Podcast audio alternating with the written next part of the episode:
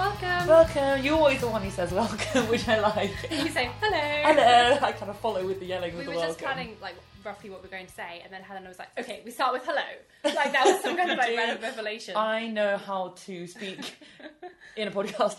Um, but yeah, hi everyone. How's everyone doing? Hope you're good. We're doing good. Yeah. It's been yet another week. Um, and we're back. And this week, we're going to be talking about Call Me by Your Name. Yeah, which is a movie that recently came out. It premiered at the Toronto Film Festival, I believe, and was also shown at the London Film Festival, was getting standing ovations, like being really talked about. Five-star reviews everywhere. Yeah, apparently, I didn't know this actually, but a meme of, there's a big a moment in the film where one of the characters is dancing, and that oh, went viral. Like, yeah, yeah, yeah. Yeah, like earlier in the year. So, so yeah, it's been kind of quite talked about, um, and so, we went to see it yesterday. Yeah, and it kind of comes all along in a, a longer story of me and Francesca seeing these seeing these kinds of films, because obviously people compare it, as ever, to the very seminal film Brokeback Mountain. Um, and similarly, we went to see God's Own Country a couple of months ago, yeah, which is a similar film but set in the U K, well, Call Me by Your Name set in Italy. Um, and we obviously went to see it because, uh, I mean, we may have mentioned this on the podcast before, but my mum went to see it before us, uh, God's Own Country, and came back and was like, I walked out, I did not like it, it was just a boring version of Brokeback Mountain. And we were like, and we just was like, oh, well, I heard it was quite good. Yeah. And I was like, yeah, me too. I've seen adverts for it. So we went to see it with the caveat of the film Hell's Mom Hates. Well, so they're both about, um, both movies are about a young man who's, like, living with uh, parents or parent figure. Mm. Is kind of feeling quite um, constrained by the, rut, the situation kind of thing, he's yeah. in. So they're kind of coming-of-age stories. And then, in both cases, a mysterious stranger. Hot, good-looking man yeah, comes, comes in. To, comes to live in his family home. And upends yeah, his life. And in both cases, it then turns into a really touching gay romance. Hmm. Um, but also, which is very atmospheric in terms of the landscape yeah. they have and the setting and so stuff. So Call Me By Your Name is set in Italy, in like the Lombardy region, and it's beautiful. beautiful like absolutely beautiful. And then um, God's Own Country, as the name refers to, is set in Yorkshire. And it's high also, in the moors, isn't it? Yeah. Yeah, also beautiful, but in a totally different way. Like very, a very aggressive kind of. It's very British versus very Italian. I just think it's like the the way the the way God's Own Country is kind of put together is very uh, landscape wise is very very British. Yeah. Well, I think God's Own Country. Um, Call Me By Your Name is very like Italian. Yeah, I feel like Call Me By Your Name, the landscape is sumptuous and um, welcoming, whereas in God's Own Country it's, it's harsh it's, and... yeah it's oppressing them and constraining them, making they have to work on the land and try yeah, and get yeah. stuff out of it. So but interestingly, both these films, although in theory could be kind of labelled a gay romance, and obviously that is a part of the movie, hmm. it it sort of transcends that label and it's just a universal movie about desire in yeah. both cases. Yeah, so it's definitely it's so that's been that's kind of been our our story, well, our route to both of these films. And obviously you've seen Moonlight, yeah. haven't you, which is again yet another similar film plot wise but wholly different in terms of setting and uh, kind of some other key issues that are involved in the film. So it's been an interesting, you know, that's kind of why we've sort of picked up on Call Me By Your Name, because it's a third of three films that have been universally kind of praised that mm. kind of carry similar similar themes. So that's what we what we picked up on, and kind of what's been kind of we've been thinking about in the last couple in the last yeah, week. Yeah, so it's it's a movie. You know, when a movie gets all five star reviews, it's being like reviewed everywhere as being fantastic, mm. and then you go and see it, and you're just completely engulfed and like sucked into it. I mean, it's a, over two hours long, this movie. Oh yeah, but well, you, long. you don't notice it. Like you just feel like you're there, and you want to be spending time with the characters, and it's very low stakes in terms of its. It's drama. Like obviously it, there are dramatic and mm. moments and tragic moments and happy moments and moments of elation and like despair, but it's all very relatable. Yeah, there's not that there's not it's not harsh in any way. It doesn't like it it doesn't pull you in any direction. You're just sort of like experiencing it, and you don't feel too like I don't know. I I wish I wouldn't say it was sensationalist. That's the thing. It doesn't like force you to like feel something. It just sort of plays in front of you and you experience it, and it feels rather like you've been to Italy yourself. Um, oh yeah, that's so because true. So the film is quite long. The plot is that this young guy who's called Elio, who is Um, Italian-American, I think. Um, Italian-French-American. Yeah, that, I mean, that's not really the point. There's it's a, very cosmopolitan. Yeah, there's a line where he says, we're Italian, we're French, we're American, we're Jewish. Yeah. I think that sort of reflects his multi-identity. I was going to say it also yeah. comes back to his kind of... He he has this air of being highly intelligent. He's always reading a book. He's always... He's precociously intelligent. But he's precociously yeah. intelligent, yeah. And he's sort of... He's... again clearly feeling somewhat restricted by the situation he's in. He's like in this beautiful like holiday home in Italian Italy, villa, which is but, like great. Yeah, which is like the house of your dreams. But for him, who's like a seventeen-year-old boy, like it's kind of not what you want to be. And he's constrained by that. And equally, I think he... I read a review that was kind of saying that Elio... he commands every room he's in by possibly being the most interesting person there. Mm. But he operates in this world of being slightly isolated from everybody because he's just slightly different. You know, he's always transcribing music to himself. And whenever anyone says, oh, Elio, come over here, join in with us, he's all, it's always done with a sense of, like, he's feel he's a little bit too good to be joining in. Not that he's mean to them, but it's more the fact that he hesitates or he's always doing something else, off in another world, and... he has a sense of having to be, like, called over because he's always kind of half away. And yeah. I think it kind of comes from the fact that he... and he's an only child, but I think it's because of this intelligence that he has. So Elio has gone to Italy for the summer with his parents. Yeah, and I was going to say... as this kid. His, his parents are incredibly loving, incredibly supportive. There are so many moments where he's, like, embracing them and, like, he's he's living in this very comfortable situation. So his parents are very much like, you can talk to us about anything. Mm. Um, There's a lot of, like, ta- they're very tactile, the family. Yeah, they're always yeah. touching and laughing with each other. And very, like, his parents European. Are very welcoming, which is interesting because if you think about God's Own Country, for example, the whole point is that he's very isolated from his family. And his parents and his family don't talk about... It's anything. Very emotionally repressed, yeah. yeah. But again, English versus Italian, you know, I think Italians are known for being very, like, woohoo, open with their emotions in their families, while English are very restrained. So it's an interesting different, it's an interesting parallel and difference between the two families. But this is the kind of thing that Elio is living in. And then obviously his world is not invaded, but well, definitely turned upside down by the um, by the arrival of the grad student. And this time it's Oliver, who is a twenty-four-year-old American, played by Armie Hammer. Of course it's Armie Hammer, because he has to be a very... American, like, man. Big, tan, very, like, genial, and he keeps saying, oh, later, later, later. Yeah. And they make a comment on the fact that he's very, like, um, blasé. And yeah. oh, Elio says, oh, you know, when he leaves, they'll just be like, for good. He'll be like, later, and then just leave. And I think that's actually expressed with a, a sense of kind of fear that mm. Elio increasingly sort of feels that, you know, Oliver's just going to... throw him aside and wander away because he has that sort of blasé personality. And increasingly, Oliver becomes an, intre- an intrigue to Elio, so much that he's sort of like creeping into his room and looking through his stuff and always aware of him. And then it kind of becomes clear that he and Elio are actually quite attracted to each other, which the parents wholly encourage as they well. Do. It's quite funny. But it's a real, real slow burner because mm. at first, you know, in, in a way that is very realistic of when somebody is introduced into your life. Like at first he's kind of resents him a bit and he clearly is a bit concerned about who he is. And then he starts to...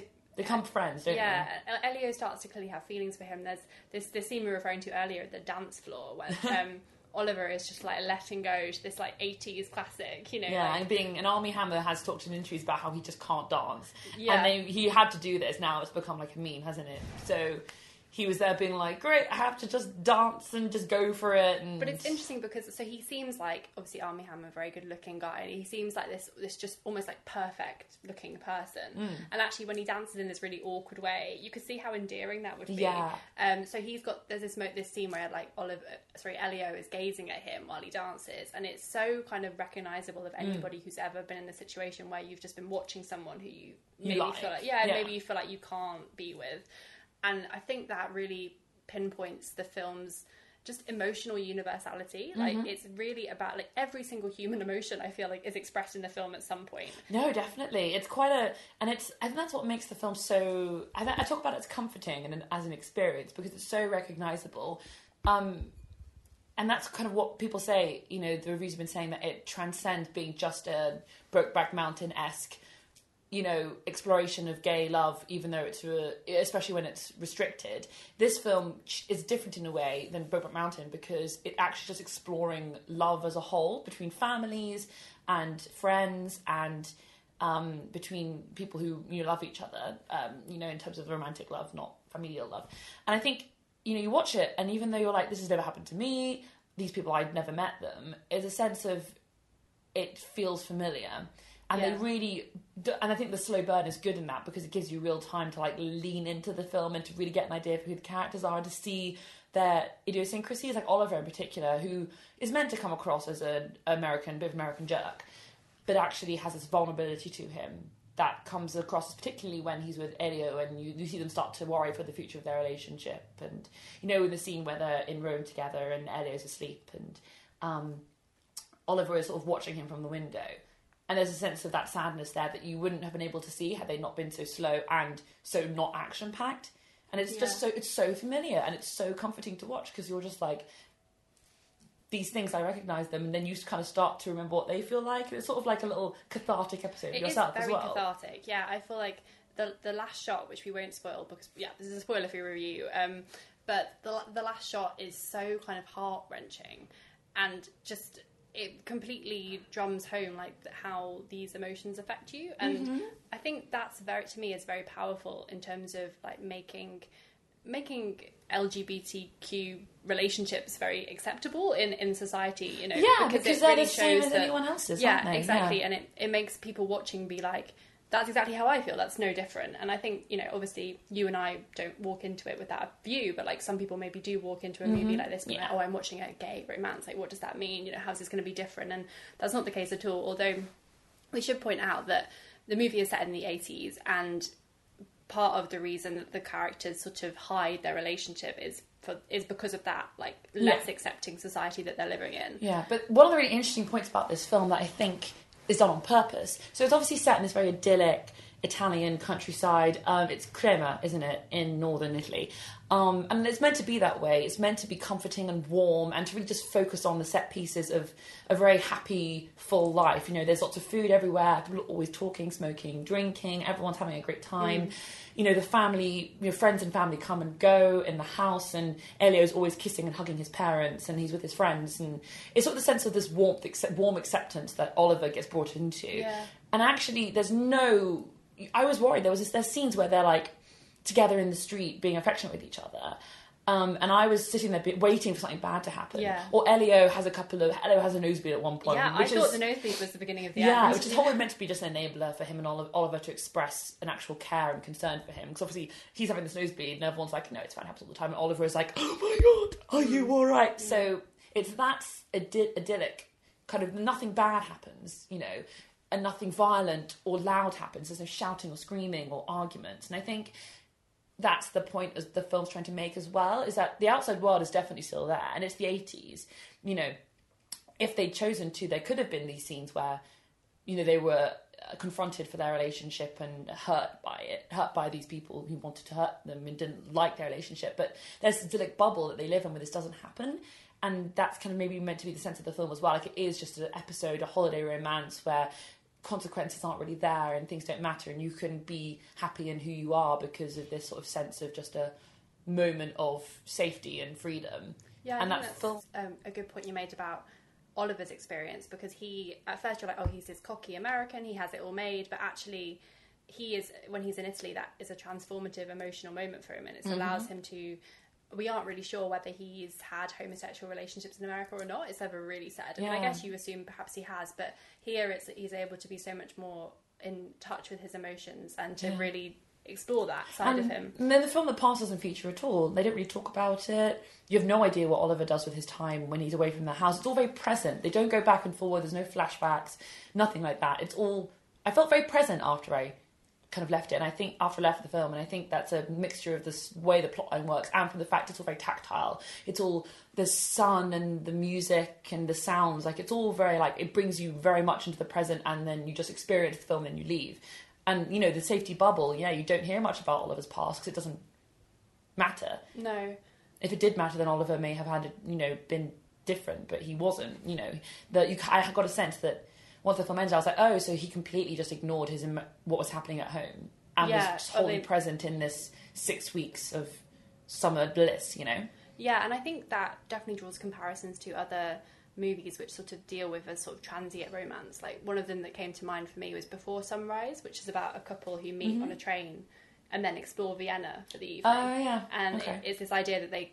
is they're just completely in the moment the whole time, and will will their romance last? Do you think? Probably not. Mm. Um, and the other comparison that we were talking about after we'd seen the film, and we didn't actually realise that there was an obvious comparison to be made, was that it reminded us of A Room with a View. One of the other things you mentioned earlier was the use of the music and the sort of sensory aspect of it, which also you could form a comparison with A Room with a View, mm-hmm. with the movie um, and, and the book. But they say that the only time she feels her true self, Lucy, is when she's playing the piano. And Elio has all these scenes where he is... he kind of mixes up his piano playing, like, to kind of taunt and, like, flirt, really, with Oliver. Mm, mm-hmm. um, and the sort of motifs of the music is kind of recurring throughout. And I think, as you were saying, it really makes that into a very, like, present sensory experience of you feeling like you are there. Mm-hmm. Um, and also, like, those music kind of haunts you afterwards. Like, I don't know about you, but I went home and I was like, okay, I want to, like, download all these songs and, like, listen to them, you know. Yeah, I think I will have to... Actually, I did mean to do that. And I think...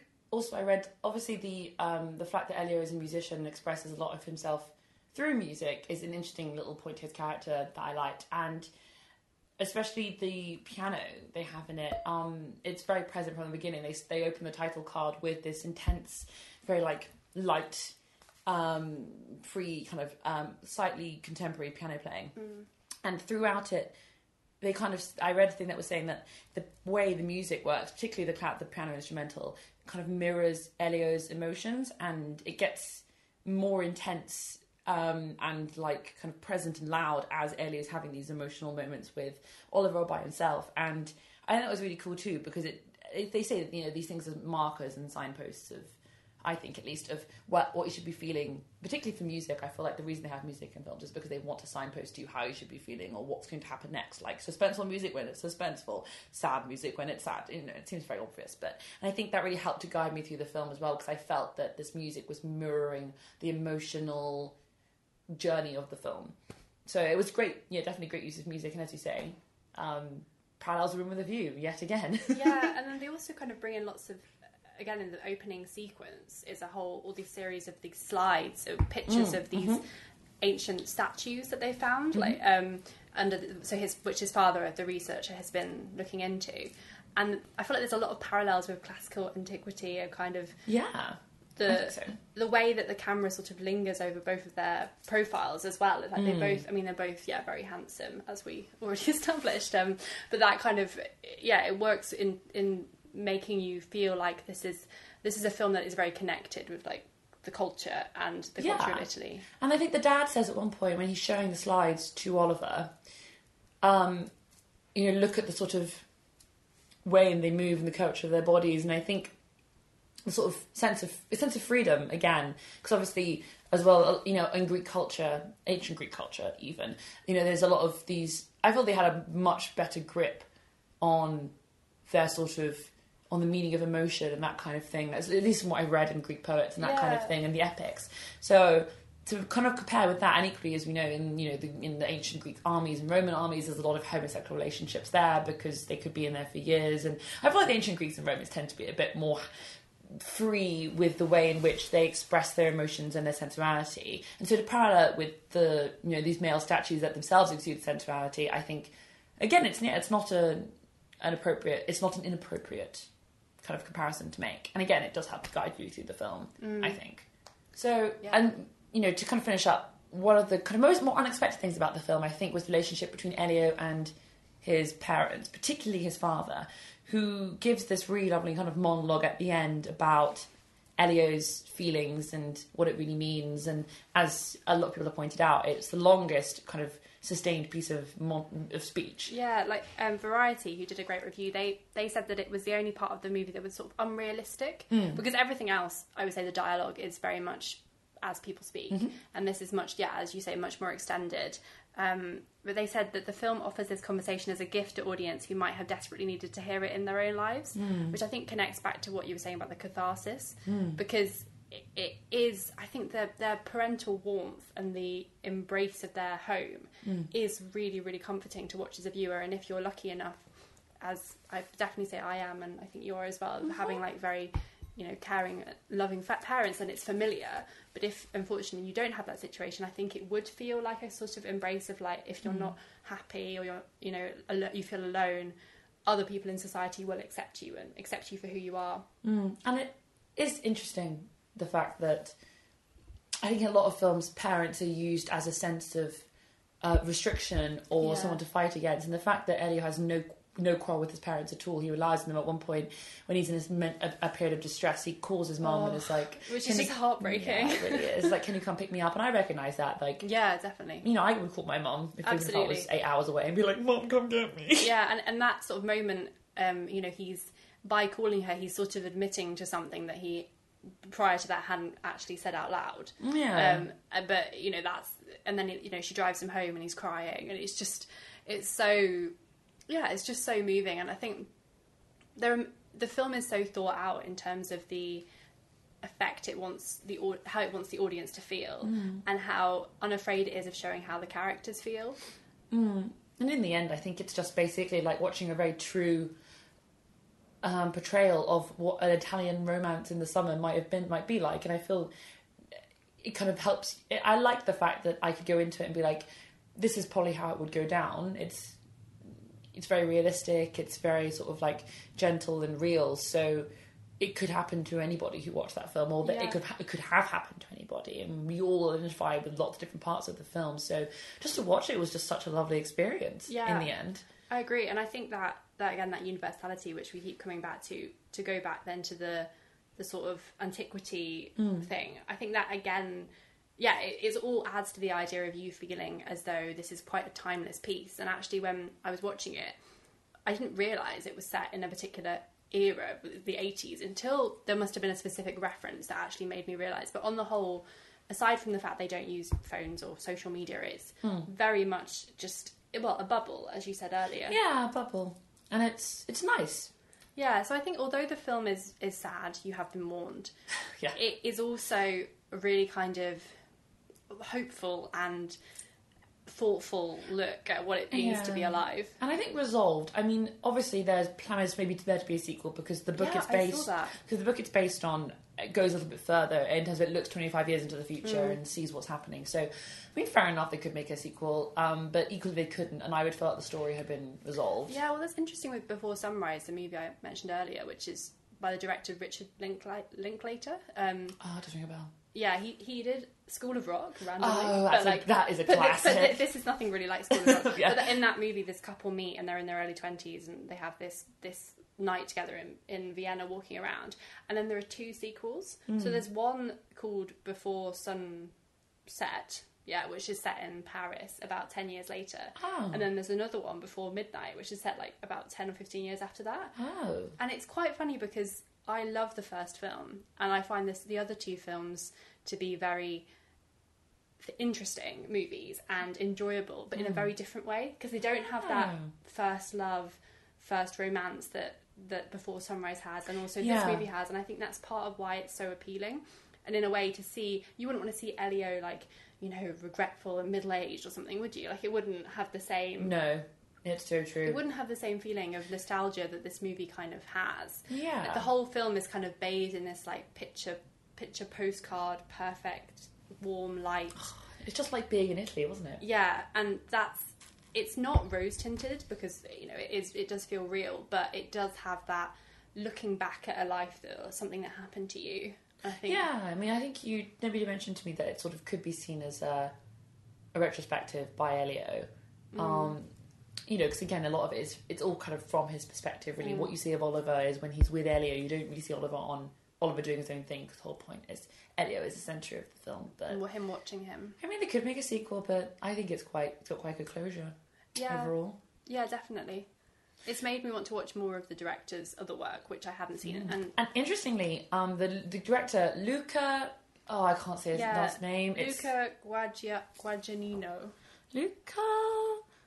Guadagnino. Okay, sorry, any Italian listeners, feel free to yell at us for doing it wrong. But the whole point, what my point is, I have a friend who has worked with him on the film he just did recently with Uma Thurman in it. Um, oh, The Big Splash, I think that's what it was called. And essentially that one. And they kind of think that, and my friend is also going to work with him on his next film. But he didn't work on him with this film, which is quite funny. But he has... I was saying, missed out there. Like... Yeah, I know. But um, apparently the last two films, A Bigger Splash and the other one that he did, the the first the two previous, could be seen as sort of like in the same world. Yeah, in a sense, I saw that. Interesting. Because they're both set, they're all set in Italy. Yeah, they're all kind of about a situation, a, a situation like the one of the Uma Thurmans when two couples are in a house together and kind of like what happens. Mm. So.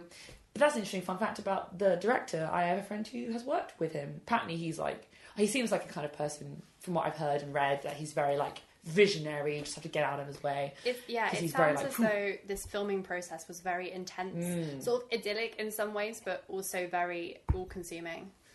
But yeah, there's no one. I mean, I've, I mean, Armie Hammer has a wife and two kids, and that's really great. That but... article where it was like, he had to leave his life and two kids. Yeah, we read an article which, yeah, was quite dramatic about that. But but no, I'm sure it must have been a very all-consuming emotional journey for the actors. I mean, Timothy Chalamet, I presume I'm maybe saying that right, who knows, um, who plays Elio, was is very young. He's only twenty-one.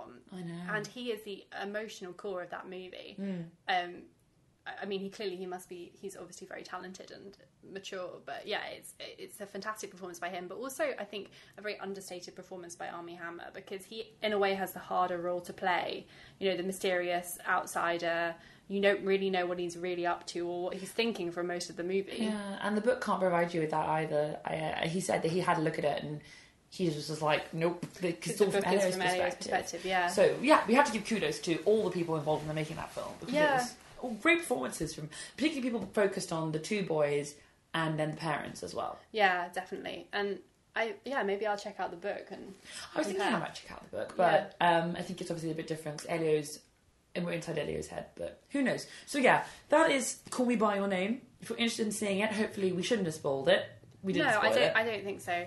Um, and then we would also yeah recommend God's Own Country, which I think is still floating about a few picture house mm, cinemas. Yeah, and Moonlight as well. If you want to get on the high, I mean that. I one think Oscar, most people so. saw Moonlight. Yeah, I own it. Except for you. Except for me. Whoops. But yeah. But I uh, yeah. But yeah. And this has also had Oscar buzz, so it'll be interesting to see. Uh, yeah, that and Chalamet and um, Armie Hammer and loads of different upcoming things. Yeah, so that should be good. But yeah, that's our discussion. Sorry if it, you felt it was a bit unstructured, but it's difficult to talk to a structured way through that film because I, you know, we just wanted to talk about it because we enjoyed it so yeah, much. Yeah, definitely.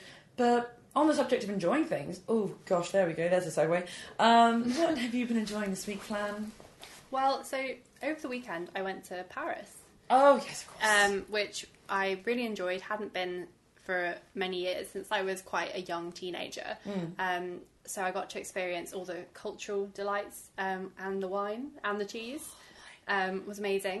I loved seeing the um, water lilies in the orangery. Um, oh, I love that. I, I love that um, it's spectacular, display. It's isn't it? It's wonderfully done. The way they've displayed it. So for anyone who hasn't been, it's a big circular, well, a series of circular domed rooms, and the lilies are displayed on on the walls. Mm. But it. Again, it's very, like, engulfing, and you sort of feel like you're there. Mm, and this is Monet's water lilies. Yeah, sorry, I didn't make that clear. Um, the water lilies. Yeah. Monet's paintings of water lilies, yeah. And I also love the Musée d'Orsay, which is a converted railway station, awesome. um, which was also a, a World War Two postal centre. It has this really interesting history, and now houses mm-hmm. all these beautiful impressionist paintings, other yeah. Monets and Renoir and Degas. And they have, it's really, I remember I was in one of the rooms, I went there like this time last year, mm. so I've been relatively recently too, and saw the Musée d'Orsay and all yeah. great. Paris has got some great stuff, and you know, there's a room where they were being like, yeah, so nineteen seventy-seven, it was given over to the government, and what did the French government do with it? They made it into a museum, and I'm like, yes, French government. Well, it's funny because yes. we travelled through Saint Pancras, and, and I was thinking it's a very similar building interior-wise to Saint Pancras, yeah. but it'd be like if someone made that into a museum. Um, and they've got this amazing clock face where you can mm. stand and like look out through the clock face, you know, over the city. So yeah, I really enjoyed that. Um, and while I was there, uh, my friend who I went with lent me her copy of The Circle. Um, oh, remind me who that's by. Dave Eggers. Okay. And it was, it you might have heard of it because it was really big when it came out a few mm-hmm. years ago, and then it was actually made into a film. Yeah. Which didn't oh, do Emma well. Watson as, in it. Yeah. Which, yeah, it's on Netflix. Yeah, but apparently, according to my friend, it's not a very good film, not a very good adaptation. Okay. And it didn't do very well at all in the box office. Mm. But the movie is basically, oh sorry, the, the book is basically um, the plot of a girl who gets a job at this kind of Facebook-like corporation called The Circle, but it, it said it's it's as if it's a, an internet system existed which encompassed Facebook, Twitter, LinkedIn, also your bank account, like everything. Um, and clearly it's going to have a kind of darker side yeah. that she's going to discover. So I haven't got to her discovering that yet, but... Yeah, it's it's an, it's an interesting one. So um, my friend Laura, shout out to Laura. Who, Woohoo, um, love you! Yeah, Helena's a big fan of Laura. Um, so um, she compared it to The Power. Um, it's kind mm. of similarly, it's a sort of dystopian type novel which has been really made a splash. Um, so yeah, I'm, I'm interested to hear that. And I also think it's really fascinating to me that the movie did so badly, given that it had Emma Watson in. Um, Tom Hanks, oh, yeah. like, you know, it was a really good cast. Um, obviously, that doesn't always mean a film is good, but mm. um, perhaps it's quite difficult to to portray on screen. But it's um, so far has been very absorbing, and it's very easy to visualise. Like, I feel like I can just visualise this campus that's supposed to be the, the Facebook type campus so Ooh, well. Okay. Um, so yeah, I'm enjoying that, and I'm excited to see how that develops. How about you? How about me? Well, uh, in terms of reading, I've been um, I've been playing off. Well, I left my copy of The Amber Spyglass. I'm on The Amber Spyglass now. Gotten mm. through the Philip Pullman books quickly. I left my copy of that, which I finally. So just to you know quickly, you know, move over to this. Um, I never really understood what dust in terms of the Philip Pullman world yeah, meant. No, me neither. And I and you know the fact that the so the whole point of dust, it's this like part these golden particles that surround. Adults, and not really children so much. And I never understood like what it was or why puberty or what he actually was trying to say. And then there's a scene in The Amber Spyglass where she's with the uh, the tu- not the Tulapi, the Malefa. Mary, the character, the scientist, is with these strange creatures who um, have a diamond-shaped um, spine structure, and they care for these tree pods, and they use the tree pods as wheels, and they have this very connection with the environment and nature. Blah blah blah blah blah. And it's actually. Their live, their way of life is kind of meant to be like a metaphor for dust and how it works with with um, consciousness and life, um, because they have these wheels that they hook their back and front legs into, and they can means they can roll around, mm. uh, and the wheels are made of seed pods from the trees they care for, and they're full of this oil. And the younger Mulefa can't use the wheels um, because they're too young, and there's a sense that he says Mary, the Mary's note that there's a sense that the younger The younger Mulefa can't have this extra wisdom or sensitivity that the elder ones do because they haven't. The oil doesn't. They, you know, the oil hasn't kind of soaked into them yet, and they haven't got this interaction with it. The whole point is the oil so- seeps into the claws of the Mulefa as they get older when they're using the wheels, and it somehow gives them something a little bit extra. And it's like, oh right. So the fact that children, as they go through puberty, the dust settles on them because puberty and the whatever extra sort of grown-up adultness that brings gives them an understanding of the world that is different, similar to the way that the Malefa children can't be fully be wise and sensitive because they haven't yet started using the oil. Right. So anyway, so that was interesting that I finally understood what he was trying to get at with dust and like how it's this sense that once you get older and you start to experience and know what sin mm. is, then actually it gives you a better understanding and acceptance of the world and how existence and what everything means. So that's basically why I finally figured out what he was trying to say, if that makes any sense. You're looking at me yeah. like... No, no, I do. No, it just, it took me a while to get what you were saying. Yeah, but, yeah, yeah. But yeah, yeah no, because I mean, as I said, I think in an earlier podcast, I haven't read these books since I was about eleven. No, me neither, um, yeah. But I do want to reread them, and because I do remember a lot of it I didn't really kind of get. That mm. I enjoyed, but didn't really quite understand. Yeah. So it would be nice to reread it as an adult, and I still obviously want to read The Book of Dust, so I've just got I've got all of that to get through. Yeah, it's a lot, but luckily it's it is a quick read. Yeah. But anyway, I put that down recently because I left it on my desk at home, and I have The Princess Diarist by Carrie Fisher, mm. which I picked up because uh, the, Star, the new Star Wars is coming out. I just rewatched uh, The Last Jedi. I love Star Wars, and equally, um, I love Carrie Fisher. I think she's really great. Um, actually, mm. I love. It's very sad that she's dead, but equally, she is made such a mark with her life that I'm mm. amazed by her. So I picked up, and it's basically a compendium slash uh, retrospective of her time filming the first three Star Wars films. This is the one that she that was published. Uh, last year, right? Yeah, yeah, it's relatively yeah. recent. Um, and if you've seen it in a shop, it's got a picture of Princess Leia with a pen through her bum in it. The mm. Princess Diarist is quite clever. And um, it's basically she found these diaries that she kept as an eighteen, nineteen, twenty year old um, on the set of the first Star Wars and onwards, um, and which she didn't know she had. Yeah. And she was sort of flipping through them, and she kind of started to rem- not to remember, but she got this perspe- re- perspective on how she was thinking and feeling at the time as a, a as a very young woman mm. who actually was suffering from the kind of effects of having a famous mother, Debbie Reynolds, yeah. increasing um, mental issues like bipolarism, which she would be diagnosed with later, and alcoholism and drug abuse, and this kind of whirlwind she was thrown into while being in Star Wars. And she talks a lot about how at the time she felt, at the time she was very full of bravado and wit and pretending she was more confident than she was. But actually, now she's looking back, she knows that it was all a defence mechanism. Mm. Which sort of preludes her relationship with Harrison Ford, which obviously, when she put the book out, she's like, lol, I clever, what about how I set with Harrison Ford? Yeah. Woohoo! And that was like the big draw. Yeah. And I would be like, I love... I think that the relationship between the two of them, I find it very intriguing anyway, because they're Han and Leia, like, who wouldn't be interested? So that, but equally, she's such got such a strong voice. Like, she talks about herself in such a deprecating way. Like, I'm nothing, not I'm nothing special, but she always was aware she's nothing special. And she was always so unconfident and so insecure and mm. so worried about everything. And, you know, Harrison Ford, she doesn't talk to him for the first couple of months of filming, I think, because she's so kind of intimidated by right, him. Yeah. And then she has this very, like, intense relationship with him that kind of, you know, leads her to say that she always would love him, but equally Harrison doesn't have the same perspective because he's fifteen years older than her. So it's really intriguing, and equally it's really great to sort of be thrown back into the time of the eighties and the seventies and yeah. Star Wars and um, kind of what that was like. Because I, I find it personally a very interesting subject. And also her voice is amazing. She's really funny and has a real, like, truth to what she says. She's so observant. You know, everything she says, you're like, oh yeah, that's absolutely how people behave and feel. Mm. And anyway, and it's interesting because obviously she was a woman in a male-dominated industry with the Harvey Weinstein thing, and she mentions how on set everyone was man, basically. She's the only woman, I think, in Star Wars, apart from... There is a leader of the rebellion, and I can't remember her name, but she's a woman. Senator something. But not in it nearly as much, of course. No, not at all. So, so, so to see her perspective as a woman, and a very strong-minded woman in the male-dominated film world, is interesting too. So I've been reading The Princess Diarist and yeah, enjoying it, it a lot. Sounds, um...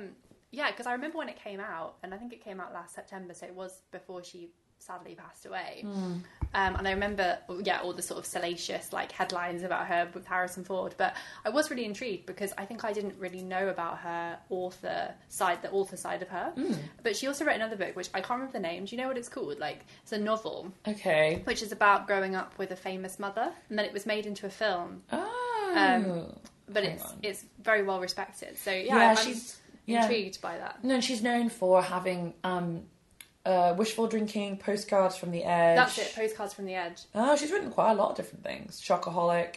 But um, she's known for altering the Star Wars scripts a lot. You know, for getting a pen and... Oh, really? Yeah, I think she... The Last Jedi, I think the screenwriter said that he went and sat in her house with her. Apparently she has, like, a quite a famous house somewhere in L A where it's all very Carrie and everything's crazy and chaotic, but it's very, like, homely and cozy, and she likes to invite people in. Oh, maybe it, I think that's what I heard. And he went through the entire script with her of The Last Jedi because she's actually quite a force in terms of a creative force and an intellectual one. You can tell she's so smart. Yeah. And so her voice is just really unique. And which makes me sad that she's gone, because I think she was a very unique and, you know, she wasn't, she was a kind of, she added, I feel like she added to things she was in and involved with mm. because she was that interesting and great. So, yeah. No, the movie, uh, Postcards of the Edge, had Meryl Streep and Shirley MacLaine in. Oh. So I thought it was like, because I, I was like, how did this pass me by? But obviously it was maybe, you know, a while ago. It was nineteen ninety. Um, yeah. The movie came out, and I think the, the book came out before. But yeah, I'm very interested to read some Carrie Fisher. Maybe we should get it on the book club syllabus. Oh, oh my gosh, yeah, I know. That would be good. That would be good. So that, and then overall... I've been enjoying... I have, well, I will say I've been enjoying... I didn't like Outlander last week. I found it a bit dull. But this week, Outlander was great. Really enjoyed it. So I haven't seen it yet. Really, um, really enjoyed it. But yeah, I'm glad you. I'm glad that you're saying that. Yeah, it's a classic Outlander thing. You know, they move on to the next stage of the story, and yeah. you're like, finally something's happening. Okay, blah, blah, blah, blah, blah. And, you know... Once, and it's classic of Claire and Jamie that as soon as they are in the middle of doing some action, their relationship is fine because they're I know, I bad did read and they're a bored. Review where someone was like, maybe their relationship is actually really, really flawed because majority of the time they're just in peril, or someone else is in peril, or they're trying to stop well, they're busy, a historical yeah. event from happening. And like these episodes that preceded the one this week have been more kind of contemplative, hmm. and they've had a lot of problems. So, but they were like, maybe those problems aren't actually because of the fact that she's come back from twenty years away, and more because they actually never have time to deal with their issues. But I guess to counteract that, you're probably supposed to think that they do have downtime that we just don't see. Yeah, so. And there are a couple of really sweet moments in this episode okay. um, that are very much, that do counteract that, but I do have to see what you mean, especially because they got married, so, as they keep saying, you know, they get married really early, really quickly, and then all this crazy stuff happens. She's abducted within like a week of their marriage yeah. and all this kind of, maybe it's a couple of days actually. Probably like an hour. Yeah, it's a very Claire thing to happen, isn't it? So I think that that's Yeah, that's definitely a thing to think about with their relationship. But there are some little things, aren't there? Like Jamie, like when she and Jamie have that time in Lallybroch together and they start building a future. I think one of the key problems about Clara in this series is the fact that she would, she went back from a very kind of stable life, you know, with a house and no one running after you and trying to kill you, yeah. to this life which is never going to be stable and she's never going to be able to have a home. And now everything's crazy, and she mm. does express every now and again, I think, that she's like, I want to have a home and a family, and that kind of, not a family, but I want to have a home. And, you know, the fact that Claire's now losing that, I think, is something that, you know, does cause a bit of tension between them I'm as well. I'm glad that they dealt with that, though, because mm. I was concerned that they would just be like, oh, she's gone back to her true love, and now everything's fine. And yeah. actually forget that she'd had twenty years of building a career and building a life and having a home and having a daughter, and all of those things are things that she's left behind. Because mm. that would have been frustrating if they didn't deal with that. So yeah. And also when, you know, Claire insists that she keep healing people, even though it causes so much trouble for them. I do like that, because it's very... But yeah, I think... Last episode, I was a bit like, oh, I don't know whether she was going to go and whether I'm going to like it. But I will say this episode's been good, this most recent one. I have enjoyed it. Also because Claire's getting to just do some of her own thing rather than get raped all the time. Which is like, ugh. We have to wait till Brianna, Brianna fights a bear. No, I think I think I have been told it's Jamie who fights a bear, not Brianna. Yeah, I think that's an example of us speed reading Wikipedia and like getting oh, all a bit confused. That is so true. But um, yeah, that's all. That's, I can't think of anything else I picked up on this week. I think. I saw Thor Ragnarok recently. That was good. I enjoyed that a lot. I can see why it's doing really well. But still obsessed with Stranger Things. We haven't we haven't got over it. I haven't got over it still. We keep we keep like um or you, I don't know, we didn't re-blog this retweet this onto our Twitter, but um it was a thing Francesca sent me earlier today, which was we will retweet it. Yeah, we Twitter, will do yeah. it. Um and Jonathan the characters played Charlie Heaton and Natalia, Natalia Dyer Dyer, yeah. Dwyer Dyer, who play Um, Nancy and Jonathan in the show are obviously together in real life, which I didn't know until Francesca posted this picture to me and was like, oh look, it's actually them, and I was like, oh, and then it's like them two having a lovely time. They're like, so he has like lifted her up in the air and is embracing her, like it's literally like something from a movie. It's very romantic. So they're like having a, having a fab, you know, couple-y time. Yeah, and then meanwhile meanwhile Joe Keery is looking at some carpets. Yeah, it's, just, it's hilarious, and it's like the caption is me versus all of my friends. Yeah, like, I know, which is just hilarious. Yeah, so Joe Keery is a pretty much a, a little gift, isn't he? So if you want some fun little extra bits to your life, definitely follow all the cast on social media. Yeah, definitely, definitely. And also follow us on social yeah, media. If you want some real, real fun. Real like. fun, real talk from us. Um, uh, we are obviously on Twitter at real L L W. You can email us at loveslaborswatched at gmail dot com. No punctuation or anything, just lowercase those letters. Um, we like hearing from you guys. Um, yeah, you can also review us on iTunes, and you can comment and like and leave reviews on SoundCloud as well, if that's where you listen all to that kind reviews. Of stuff. And obviously feel free to look at us for SoundCloud and iTunes. We're all up there. But yeah, I think that's it from us. Do let us know if anything you want us to talk about. We are as yet undecided, as always, as to what we're talking about next yeah. week, but we may have some idea. But so maybe we'll, we'll let you know, but maybe we won't. Who knows? I think surprise is always fun, isn't it? Yeah, I think so. Love a good surprise. Gives us more time to decide. I mean, this one was like a surprise for us too. So. No, I know. We didn't expect to... I didn't I didn't go into this film expecting anything. And I came up being like, what? Oh my gosh. I still don't really know how... I haven't really processed it yet still. Yeah, yeah. It's very fresh. It's very fresh, having only seen it like less than twenty-four hours ago. Oh my gosh, so. Yeah. But I, really, I do really want to see it again. Yeah, absolutely. But mostly because in the end, Elio and Oliver are so cute, and you're like, oh my god, they're so sweet. Ugh. But yeah, thanks for listening, gang. Yeah, thanks. So we'll see you next time. Bye.